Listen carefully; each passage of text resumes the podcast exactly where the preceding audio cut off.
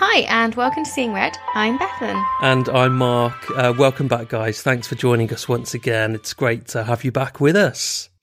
Thank you to this week's Patreon supporters. We have Nafisa Jamil, Jess Hollyhead Woodridge, Christy Westerhyde, Susan McLean, and Bellatrix. Thank you so much for your support.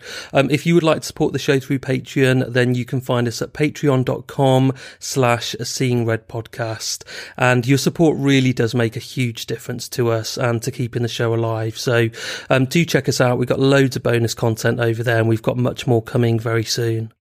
So, for my case this week, we're going to be heading to Australia. G'day, Mark. Oh, we've not been not been to Australia for ages. I know. So, how excited are you? Very. And this is a case that was also suggested by Danielle Hill. So, hi, Danielle. I was really interested in the story, but I'd never really looked into it in a lot of detail. So, this research has been great. Described as one of the biggest and most misunderstood cases in Australian history, with an unprofessional trial, four inquests for the same death, numerous books, numerous pop culture references written about it, this case is summed up with one phrase that has become infamous. A dingo's got my baby. Oh my god, you've not. You know it. Lindy Chamberlain, I can't believe Mhm. this. Yes. So, we begin in August 1980 with the Chamberlain family. Michael Lee Chamberlain, wife Alice Lynn, Lindy Chamberlain, and their three children were going camping. Aidan was six, Regan was three or four, and baby Azaria was just nine weeks old. Born on the 11th of June 1980, weighing £6 5 ounces, Azaria had black hair, dark eyes, and olive skin. She was a fit and healthy baby and was named for the Hebrew word meaning blessed of God. Her father was a Seventh day Adventist pastor, and on the 13th of August, the family left their home in their yellow car to go on a camping trip. They arrived at Ayers Rock on the 16th, pitched their tent at a campsite, and began their holiday. The trip was meant to be a really easy, relaxed time away with this new baby and the family having some fun, but shortly after their arrival, the family would be torn apart and their lives would be shattered. In the morning of their first day at the campsite, Dad Michael and the two sons went out to climb on the famous rocks, and Lindy took the baby and explored a formation called Fertility Cave. Just outside the cave, she saw a dingo staring at her, and she would later tell a detective that she just had the feeling that the wild animal seemed to be casing her baby. After the sun went down, a number of the campers got together to chat and enjoy food cooked on some barbecues, and the kids were playing. Lindy and Michael chatted with Greg and Sally Lowe, another young couple who were there with their young baby. And at about 8 pm, Sally went to put some rubbish in a bin, and she was closely followed by a dingo. And minutes later, Michael and his son Aidan had fun throwing bread crusts to a dingo, but Lindy was saying, Don't encourage the wild animals. Soon, baby Azaria was asleep, so Lindy took her into the tent and put her in her cot. Regan was also in the tent sleeping, and Lindy returned to join the group at the campfire. All the while, she was keeping an ear out for her children who were sleeping. Shortly after this, other campers heard growls, and then Lindy heard Azaria cry out. She rushed to check on her. A wild dingo was spotted leaving the tent, and on the ground outside there were dingo tracks. And what Lindy saw when she entered the tent is so horrific. Her baby was nowhere to be seen, and instead the tent was filled with dingo tracks and huge quantities of blood. Oh, that, can you imagine that scene that would have met her? You know, just what she would have felt at that point. Because I guess if, you know, if this is genuine, I'm sure you'll come on to all of this. But I suppose without being too graphic, uh, like a dingo or anything that's grabbing its prey would sort of go for the jugular or something to just really disable that prey or you know in this case very sadly a baby so you know blood probably would have spurted quite high up in the air um, and and literally as you said covered that tent So this is when Michael heard his wife scream and the now kind of legendary cry of a dingo got my baby. The alarm was raised and everyone from the campsite rushed to the family. Frank Morris, the first investigator to arrive, shined a light across the floor of the Chamberlain's tent, where he noticed blood on one of the rugs. And nearly 300 men, women, and teenagers formed a human chain to look for tracks or pieces of clothing. Aboriginal and white trackers followed the dingo prints for as far as they possibly could until they started to mix up with marks at the side of the road, and then they had to give up following. On the way, however, they saw tracks that indicated drag marks in the sand, and two places where there was a shallow depression in the sand where a bundle had been set down, and apparently where kind of the animal had rested.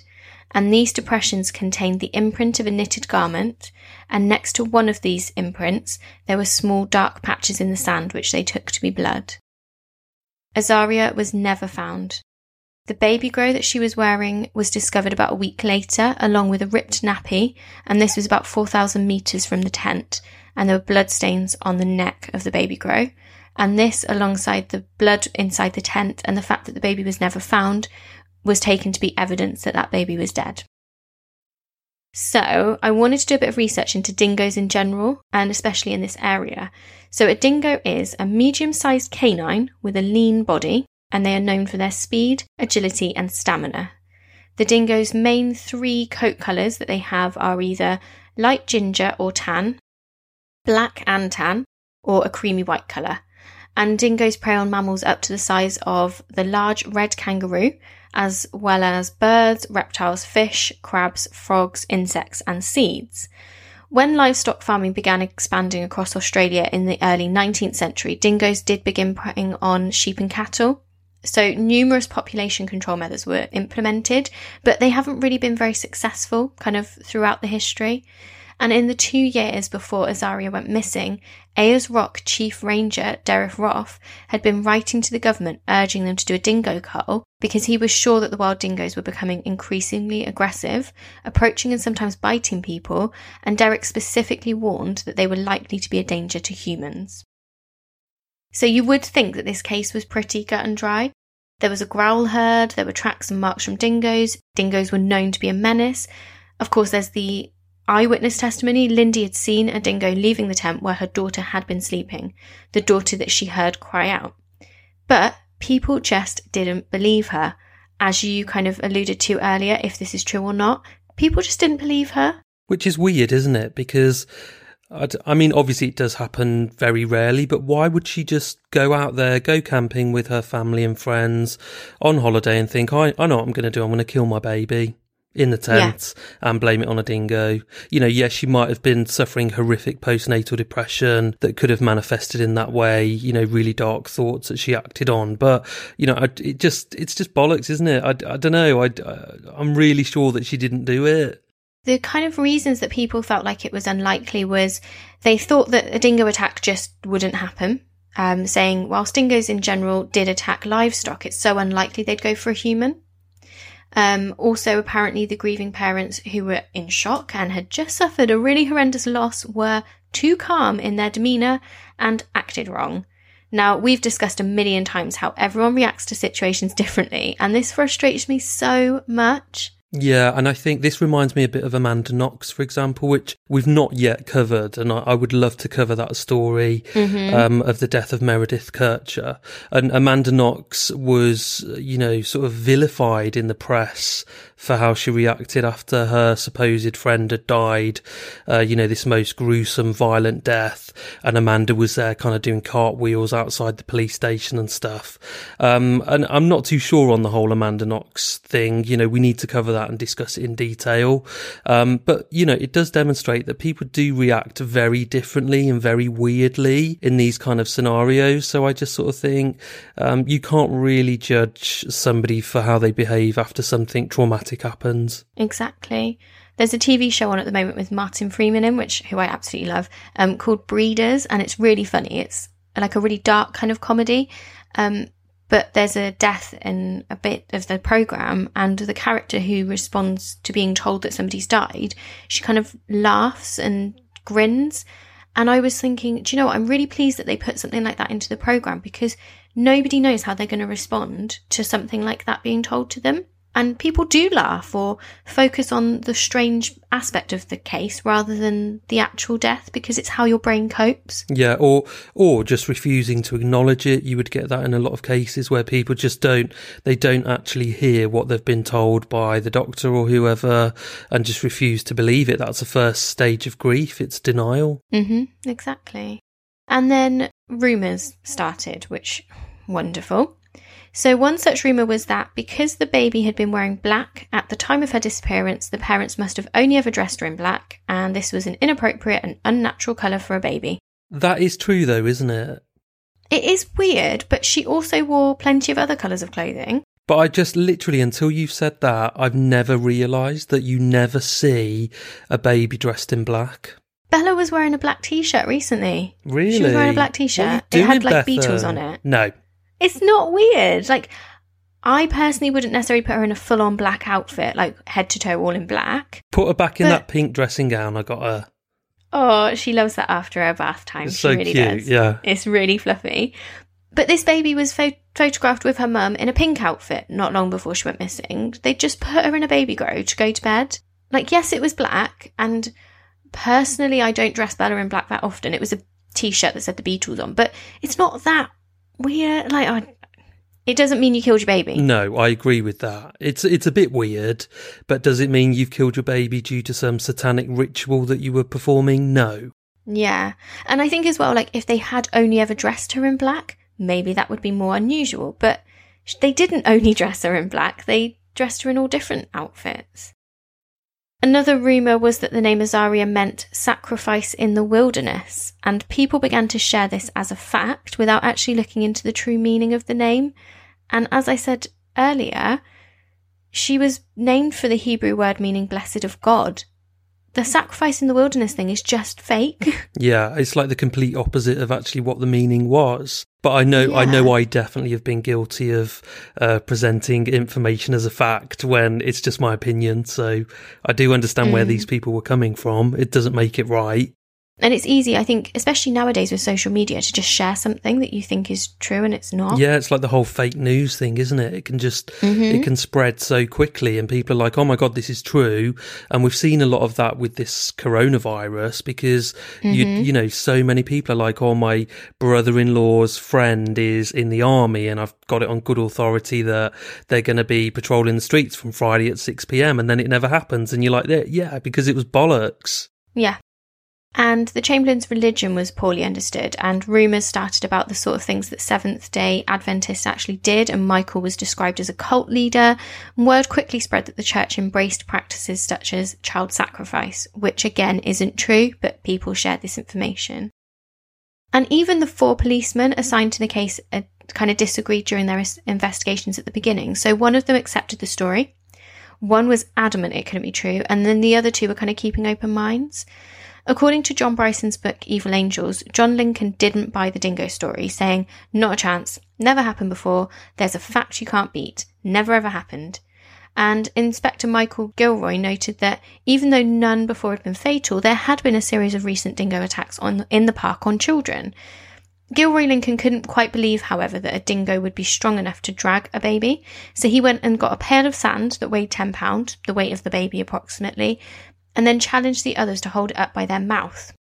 So he was scoffing at the possibility that a dog could lug a 10 pound baby over hundreds of yards and was trying to prove his point. He left the room, kind of came back with his sand, and he was only able to hold it up in his mouth for less than a minute because he was trying to show that it was just unlikely. But this is ridiculous because a man's mouth is different to was- a hungry dingo. I was just going to say, like, Jesus Christ, you know, like a dog's jaw is really powerful. That's why a dog can, like, rip someone's face off and require them to have to have a face transplant. A human's jaw and mouth is completely different anatomically from a dog, so that's fucking ridiculous. And do you know what I saw the other day? I saw a fucking bird, some eagle or something, carrying a little piglet, uh, like flying with a piglet in the air. Jesus. Which I, you know, I don't think that was fake news. I think it was true. But it had literally swooped down and grabbed this little piglet, and it was flying through the air, carrying this piglet to its nest to then, uh, you know, Well, devour. course, like it's small enough. Like yeah, yeah, yeah, Because there was that recent case of a dog that got taken, yeah. I remember that by a seagull. little tiny dog in a garden. by a seagull. Yeah. It was like a chihuahua or Mhm. something. Yeah, because Yeah. to be honest, that would probably only weigh two pounds, maybe something like that. A chihuahua, like a really small puppy chihuahua. yeah, like a small one. yeah, so they could easily do that, so- and that's a fucking bird, not a dog. And I think if an animal's hungry enough, it will do what it has to do to survive. Yeah, So, as I mentioned earlier, the baby's clothing and a torn nappy were found about a week later. An investigator assigned to the case at this point made a comment about how these items were found close to where the family had hiked earlier in the day. And he made a point of saying that the other people camping at the site might have thought that the mum was carrying a baby round when it was simply a bundle of clothing. Again, I don't know about you, but I think a wiggly baby that makes noises is a bit different to a bundle of clothes. And I don't think anybody would be fooled by someone walking around with a bundle of clothes pretending it's a baby. Possibly not, but the power of suggestion can be very strong and you, your brain will tell Yeah. you what, what it wants you to see. So far, this reminds me a little bit of Maddie McCann. So, you know, Yeah. the, the, the dingo's taken my baby, they've taken her, was what Kate McCann Mhm. said. Um, I don't know, there's just a lot of parallels so far to me, um, even down to sort of cults and uh, religious beliefs and all of that. It's, yeah, there, there are some parallels here, I think. The newspapers then began publishing stories about the parents potentially killing their daughter, really hammering home the fact that they were religious and saying that this was some sort of sacrifice. Two years earlier, there was the Jonestown mass suicide, so the press were kind of linking these two events as possibly connected, and once again, the parents were slated for just not behaving in the right manner. Tests were then run on the blood samples found, on the vegetation, and the hair samples that were found on Azaria's clothing. Dingoes shot in the area were examined for signs of human bones or protein, and the tears in the clothing were tested to see whether they matched the teeth of wild animals. Lindy and Michael Chamberlain were interviewed separately for hours on end, answering numerous questions about the timeline of their trip. Whilst on paper the interview was relatively pleasant, Lindy repeatedly stated that she felt the tests being done were to try and prove her wrong, and she was annoyed that the information about the test was being leaked to the press. She also refused to be hypnotised to try and remember more about the night in question. Um, so I found this really interesting. They were basically saying because she refused to be hypnotised, she was guilty. But it just wasn't something she was comfortable with. No, and I mean, I don't know. It is kind of weird because, again, a bit like with Kate McCann refusing to ask any answer any questions when the police interviewed her, she just said no comment to like fifty questions. Wouldn't you do everything that you could, however weird, to in the in the vain hope of helping to find your daughter? But the thing is, is this, she said, I saw a dingo leaving the, the tent. Like, what else is she going to remember apart from a dingo? Like, even if she describes the dingo in more detail, they all look the same because they're dingoes. Like, I just can't see how hypnotizing her is going to ever help. I, I do, I do hear what you're saying. I definitely do. But why not just do it anyway? I'd just be like, yeah, okay. If, you, if you're the experts, if you really think it will help, I'm skeptical, but yeah, I'll do it. Personally, I think it's a load of bollocks. Like why, why they would have suggested it. Mm. But if somebody in a position of authority was suggesting it to me in that situation, I would have just done it. I wouldn't have said no. I'd have just been like, well, this is weird, but fine, whatever. If you think it will mm. help, I will do everything within my power. That is so true. So, the initial inquest was held between December 1980 and January 1981, and it supported the claims from the family. But the parents now faced accusations that they had murdered the baby and disposed of her body somewhere before concocting the dingo story, and the police were adamant that Lindy was guilty, and they basically just tried everything they could to prove this. There was no plausible motive, but this just didn't seem to matter for the police. They found forensic experts such as James Cameron from the UK and an Australian forensic biologist, Joy Kuhl, to suggest foul play, and they did their best to kind of prove the coroner that had performed the first inquest wrong. So Denis Barritt, the coroner, ruled after the initial inquiry that he believed the evidence showed that a dingo was indeed to blame. But the police didn't really like that he'd questioned them and criticised them, and so the Supreme Court quashed Denis Barritt's findings and requested a second inquest to be carried out. This second inquest took place in December 1981 and concluded in February 1982. So already we're into like two years later. And the coroner who performed this inquest recorded information not used during the first inquest. So, blood that had been found in the car, in a camera bag, and on a pair of scissors. There was also a bloody handprint on the baby grow that was found, and this all seemed really damning. So, the coroner surmised that the parents knew that they could blame dingoes, faked the dingo attack and the tracks, killed their daughter by slitting her throat with scissors, removing her bloody clothing. They'd potentially kept her in the camera bag or hidden her in the camera bag at one point, and then buried her body before faking the scene. Detective Charlwood told Lindy that the search had been prompted in part by the findings of British forensic expert James Cameron, who I mentioned before, and he'd concluded from examining the baby's clothes that no dingo had been involved in her disappearance. Lindy replied coolly, I didn't know that there were any dingo experts in London. which I absolutely love her for. But it that just wasn't enough. Like she was still charged with murder, and Michael was charged with being an accessory after the fact. That does sound pretty damning, though, doesn't it? You know, they found scissors with Azaria's blood on, they found bloody handprints on her clothes. That's how can you explain that away? Well, the blood that James Cameron had discussed as evidence wasn't even blood at all. Oh. And it was later proven that there was no blood in their car or on any of their possessions. Wow. Yeah. So this presumptive test had been misled by a positive reaction to the presence of copper oxide, which is a material really prevalent where the Chamberlains lived. James Cameron admitted years later that he had only assumed the handprint was blood and that he had not tested it. And Joy Kuhl um, had basically said it was blood and then destroyed all the samples. But at this point, we didn't know that, and it's just ridiculous. So, this damning evidence is blood, and it's not even blood. So, Lindy was charged with murder, and Michael was charged with being an accessory to murder. And the trial went on for mm. six weeks. And as we've discussed previously, the grieving parents were put on a trial by the media as well. People made scenes out the front of courts. They were wearing T-shirts that read "The dingo is innocent," and people across. I know I it's that. horrendous, isn't yeah, it? no, it's funny. This is it. People just were consistently discussing the case, but it was the Chamberlain's guilt.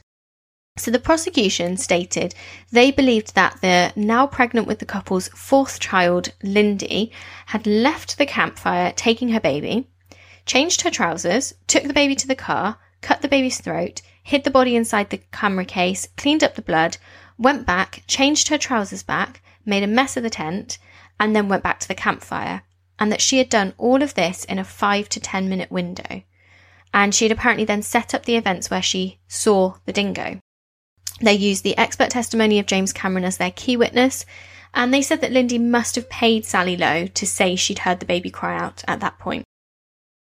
So Sally did testify about the time that she heard the cry, along with Michael, and another cas- camper testified about hearing the growl. She even said it reminded her of the sound that her husband's dogs made when he was slaughtering sheep. So a real primal killing sort of noise. And a police detective sergeant testified that he took photos of a large paw print near the baby's cot and he had taken samples of what he believed was blood outside the tent, but that these samples were not tested. There were also canine hairs in the tent, but the Chamberlains didn't have a dog. And a scientific witness said, similar to what you mentioned earlier, the blood spray marks in the tent were consistent with a dingo who'd taken and carried a baby. And I think as well, the main thing for me is they had trackers who tracked the dingo pet paw prints and stuff. These people know what they're talking about. They're not going to be fooled by some lady putting some fake paw prints in the ground. And there was more expert, in inverted commas, because I don't like him, testimony from James Cameron, who said that he had studied plaster casts of dingo heads and had surmised that it was impossible for them to open their mouths wide enough to carry a human baby's head. Just from looking at some plaster casts. And that, like, I also think they wouldn't have carried the head. They'd have probably carried the baby by the neck. Potentially, but the president of the Dingo Foundation, Les Harris, gave evidence that his opinion, based on actually studying dingoes for years, was that a dingo could have enveloped the head of a baby and carried it in that way. And he even showed the court photos of a dingo with the head of a baby sized doll in its jaws. So you can't say that they couldn't have done it. They could have done it. You don't know how they carried it, but it's potential. There was some evidence to suggest that the clothing discovered had been tampered with in between the time of the discovery and the time that the police photographed it. It appeared that the outfit had been unbuttoned, which obviously a dingo can't do. However, Police Constable Frank Morris, the first police officer to examine the clothes after the man called Goodwin had located them, gave evidence that only the top four buttons were undone and that the singlet was inside it.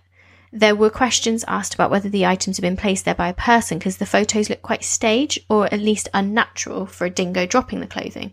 But again, the police constable was able to answer this by confirming he had picked the clothing up, checked what it was, and then when he realised it was Azaria's clothing, put it down to photograph. So, all of the evidence that's saying that they'd done this was kind of being countered. And it seems quite um i know this was like very much in the early 80s so that is getting on for 40 years ago now. But to me it doesn't seem like that long ago because i was born in the early 80s No, but like I agree. the actual science behind all of this and the experts that they pull it just seems so amateur. And it seems like we've moved on so much um, from a criminal judiciary uh, perspective since then. Even in just you know three or four decades we've moved on so much hmm So there was even a hitchhiker who gave evidence that he'd been injured at a time when the Chamberlains had given him a lift. So his blood could have been found in the car. Um, we know that now that there wasn't even blood anyway, but his blood wasn't tested against the blood samples. So there was potential that he had left blood in their car. And they could have still tested that, even though this is before DNA uh, would have been on the scene. They could have still tested the blood type, and th- there's things they could have done to rule him out. Mhm. Uh, but they, it wasn't even blood in the first place, so it's ridiculous. And numerous witnesses testified as to the Chamberlains' characters as being fine members of society and testified to their grief over the loss of their daughter. There were plenty of witnesses who discussed their own encounters with dangerous wild dogs. But the prosecution chose not to put forward any motives for the killing and just focused on the fact that the Chamberlains had behaved strangely in the aftermath. So Michael Chamberlain had apparently appeared at the doorway of one of the other campers' tents and told her, quite matter of fact, a dingo has taken our baby and she is probably dead by now. And that Lindy had said at one point, whatever happens, it is God's will. So they are weird, but equally, you're having, you're in the situation where something ridiculous has just happened. Yeah, and you're trying to explain it away. And if you're really religious, you know, her saying Yeah. it's God's will, it might have a different meaning to her than the way I would interpret that to Yeah. be God wanted that. It might just be her saying, you know, it wasn't something we were in control of and, Yeah. you know, she's gone.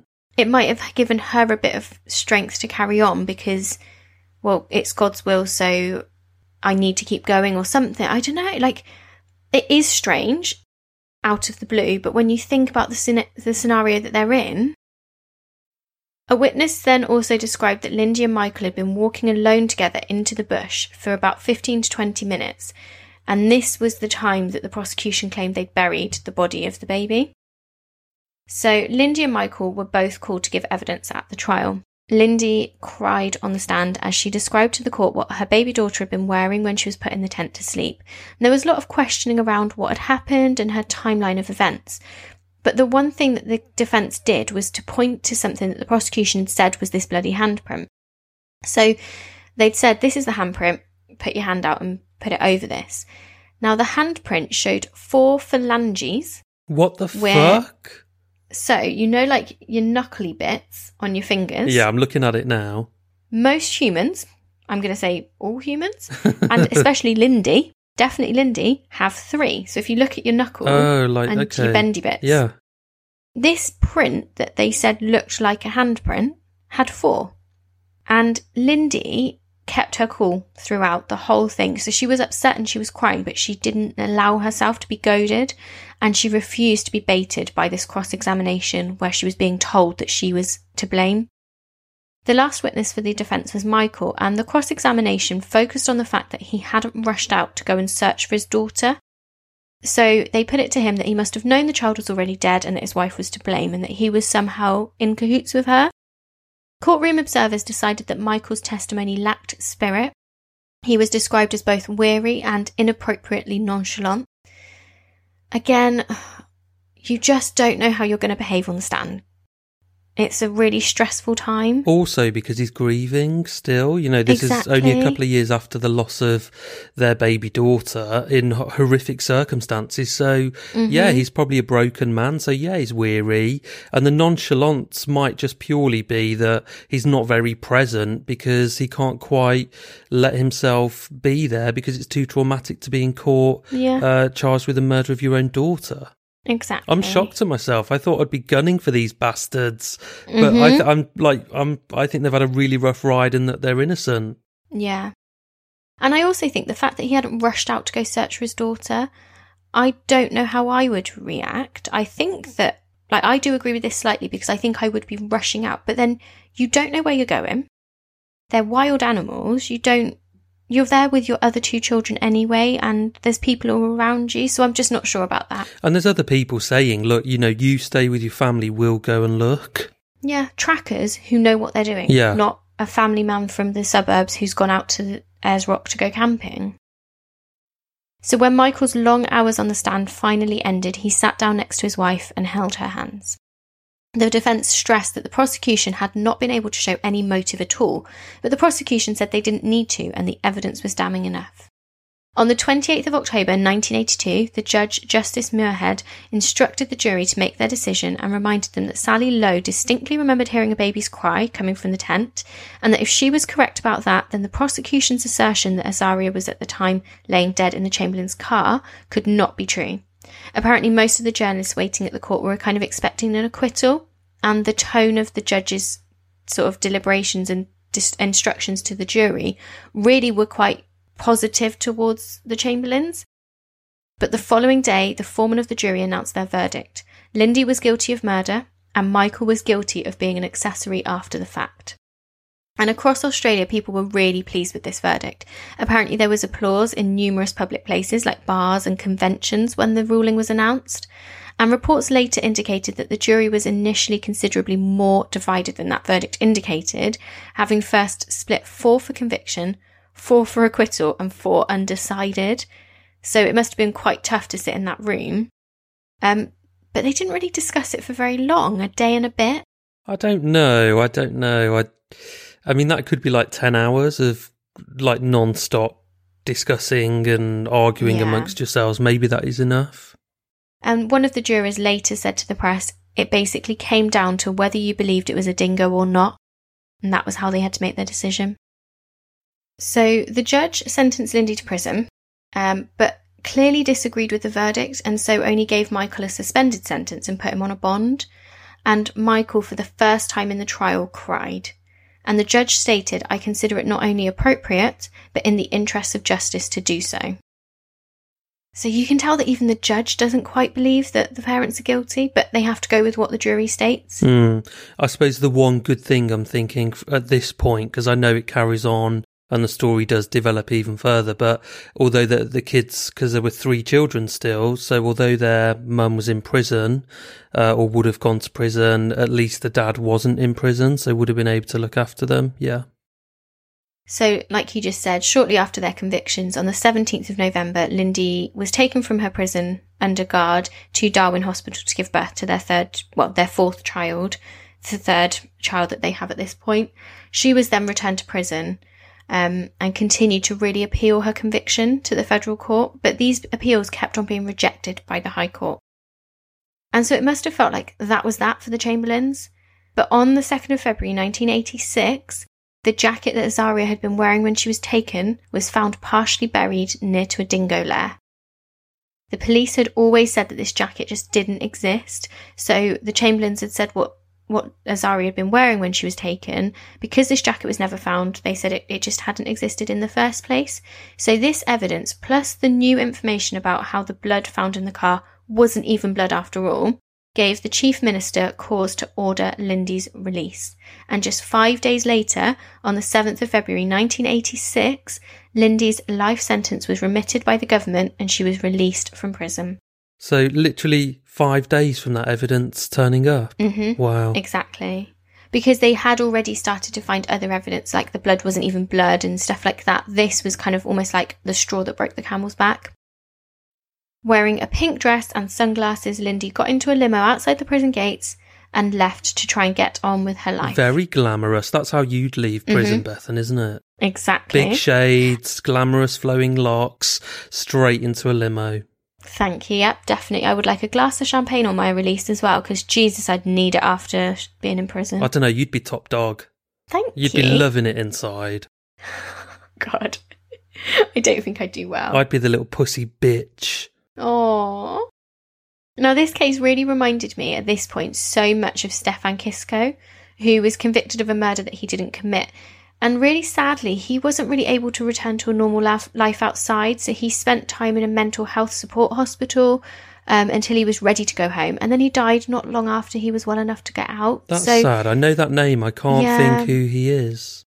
So he um, was convicted of killing Leslie Molseed. Oh, of course, yeah, we covered and it that, was the testimony of those girls that said at court that they'd seen him and then they went back on their testimony and he was incarcerated for so long and i'm just haunted by a story ever since we covered it Yeah, and it always, I think, when we covered that case, that was a brilliant episode that you did. When you covered that, I'm pretty sure we spoke about Jill Dando and Barry George, who was convicted of her murder and sentenced to prison, served a number of years before being released on appeal. Um, and, you know, he was granted no compensation because the CPS were like, well, you know, we believe that he definitely did it, which is complete bollocks. He did not kill Jill Dando, and his life has been ruined. and this is always the point that i come back to when we discuss the death penalty is there's plenty of cases where people say for definite that someone did something and then years later it turns out they didn't Yeah. So, yeah. Luckily for Lindy, perhaps because she hadn't spent quite as long incarcerated, or perhaps mentally she was just more able to return to life outside, perhaps because she was being reunited with her children, Lindy was able to kind of move forward a little bit easier. So, next in the case came a royal commission, and the purpose of which was to look into the trial and the convictions. And the commissioner concluded that the idea that Azaria had been killed by her mother had not been proven beyond reasonable doubt, and that the evidence didn't prove one way or another whether it was a dingo or not. The point of a trial is to prove guilt beyond reasonable doubt, and the prosecution just didn't do this. The investigatory techniques and witness testimonies of Joy Kuhl, who didn't test the blood that wasn't actually blood, James Cameron, who said he knew about dingoes from looking at some models, and many other witnesses were criticised. And the Commissioner also put great weight on the credible accounts offered by the Chamberlain's fellow campers and said, it is extraordinary that the persons at the barbecue area at the time of and immediately after Azaria's disappearance accepted Mrs. Chamberlain's story and noted nothing about her appearance and conduct suggesting that she had suddenly killed her daughter. And I think that's so true. You, if if you're then being told that this person was guilty, you might suddenly remember something that came back to you, like, oh yeah, she did do this or she did do that. They didn't ever think that. They really believed her story. And they were there. Yeah. He concluded, I am far from being persuaded that Mrs. Chamberlain's account of having seen a dingo by the tent was false, and that if the evidence before the commission had been given at the trial, the trial judge would have been obliged to direct the jury to acquit the Chamberlains. So finally, on the 15th of September 1988, the Northern Territory Court of Criminal Appeals unanimously quashed all convictions against Lindy and Michael Chamberlain, and the pair were pardoned and compensated. Lindy received $1.3 million in compensation from the Northern Territory government for wrongful imprisonment. Because the second inquest wasn't fully completed as the case went to trial, a third inquest was opened in 1995. And this was kind of a tick box exercise and described as a paper inquest rather than a full one because there wasn't any new evidence to report on. The coroner returned an open verdict in Azaria's cause of death, specifically writing, after examining all the evidence, I am unable to be satisfied on the balance of probabilities that Azaria Chamberlain died at the hands of Alice Lynne Chamberlain. It automatically follows that I am also unable to be satisfied on the balance of probabilities that Michael Leigh Chamberlain had any involvement in the death. He also wrote that because the evidence for the death by dingo hypothesis was never developed, I am unable to be reasonably satisfied that Azaria Chamberlain died accidentally as a result of being taken by a dingo. He noted that, indeed, the evidence affords considerable support for the view that a dingo may have taken her. To examine the evidence to see whether it has been proved that a dingo took Azaria would make the fundamental error of reversing the onus of proof and would require Mrs. Chamberlain to prove her innocence. So the family kept working to fight this, though, and after 32 years of intense media scrutiny and interest from the public, the Chamberlains stated they remained unsatisfied with this bare acquittal and presumed innocence. They were keen to finally and definitively determine how their daughter had died.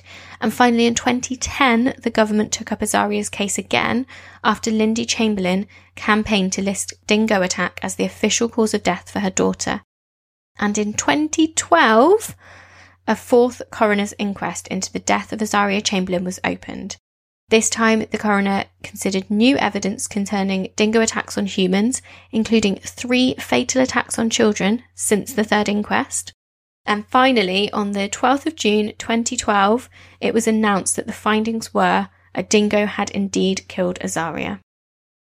So, Elizabeth Morris, the coroner, wrote The evidence is sufficiently adequate, clear, cogent, and exact to exclude all other reasonable probabilities that a dingo had entered the tent where Lindy and Michael Chamberlain's young child lay resting on that August night 32 years earlier.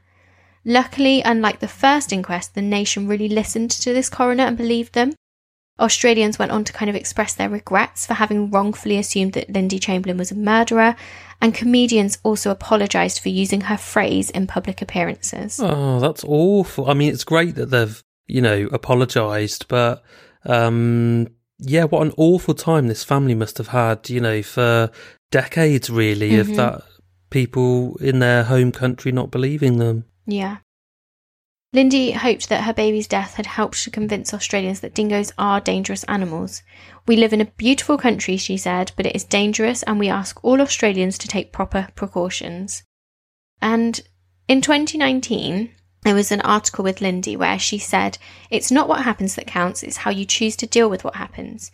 You can choose if you're going to live with anger, regret, and revenge and miserably think yourself a victim, or you can choose to be a hero in your own life and forgive the past and move on. It doesn't happen immediately. Sometimes I go back and have to remind myself to start all over again. It isn't easy. So I find her so amazing that she's just not bitter about everything she went through. Yeah, it's like she's really worked through it and has this great deal of perspective and has come out the other side. Not many of us would have reacted in the, the way in which she has. Yeah, and I do feel that for her, the fact that she had her religion to go back to and to fall back on and to give her that strength, I think that's potentially why she was able to. And these things that people then used her religion to kind of put doubt on her, well, she was then using her religion to help her get through it. So I just found it really interesting with her. Now, there is so much more about this case that I could discuss from sort of the media side of things, the films and books, but I'm not going to go into those. I just don't think that they really have any actual impact on the case. There is a bit of information which I haven't been able to verify where some people apparently discovered the body in a dingo lair or in somewhere that dingoes were known to be. But because the police were trying to say that the parents had killed her, they kind of covered this up. However, I haven't been able to find out for definite what actually happened, either because it didn't happen or because the police were covering it up. And so I just can't say for sure what that is. But basically, these people had said that the dingo, it was clearly a dingo attack and that they'd found remains.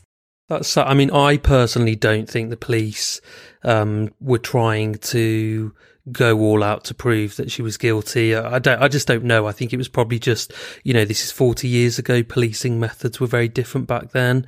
Um, but what, what's truly tragic, if that was the case, if they were covering that up, um, that the remains had been discovered, then they robbed Lindy and Michael of having, uh, you know, being able to put their, their daughter to rest. Mm-hmm. It's really, it's a really odd sort of aside and, I wasn't even sure whether to mention it in the episode or not, but I feel like it's out there in the media as something. I just don't know whether it's fact or not. So, and I just, the whole thing where she cried out when she realised her baby girl had been taken from the tent, a dingo's got my baby, and it's been made into a joke. And I really hate how the media and society in general made it into that joke. And equally, like, I only knew this case from that phrase at the beginning. Yeah, I mean, we all know that a dingo ate my baby. Yeah, but I don't, I don't know why it's particularly funny. No, why people thought that was ever that funny. Thing that has become folklore almost. I, I'm all for having a bit of a laugh and a joke, but I just don't find it funny. Yeah, I feel so awful that for so long so many people doubt, doubted these parents, but I'm really glad that they did get justice eventually. So, kind of in classic Bethan style, my final part of this episode is a quote from Michael Chamberlain in 2012.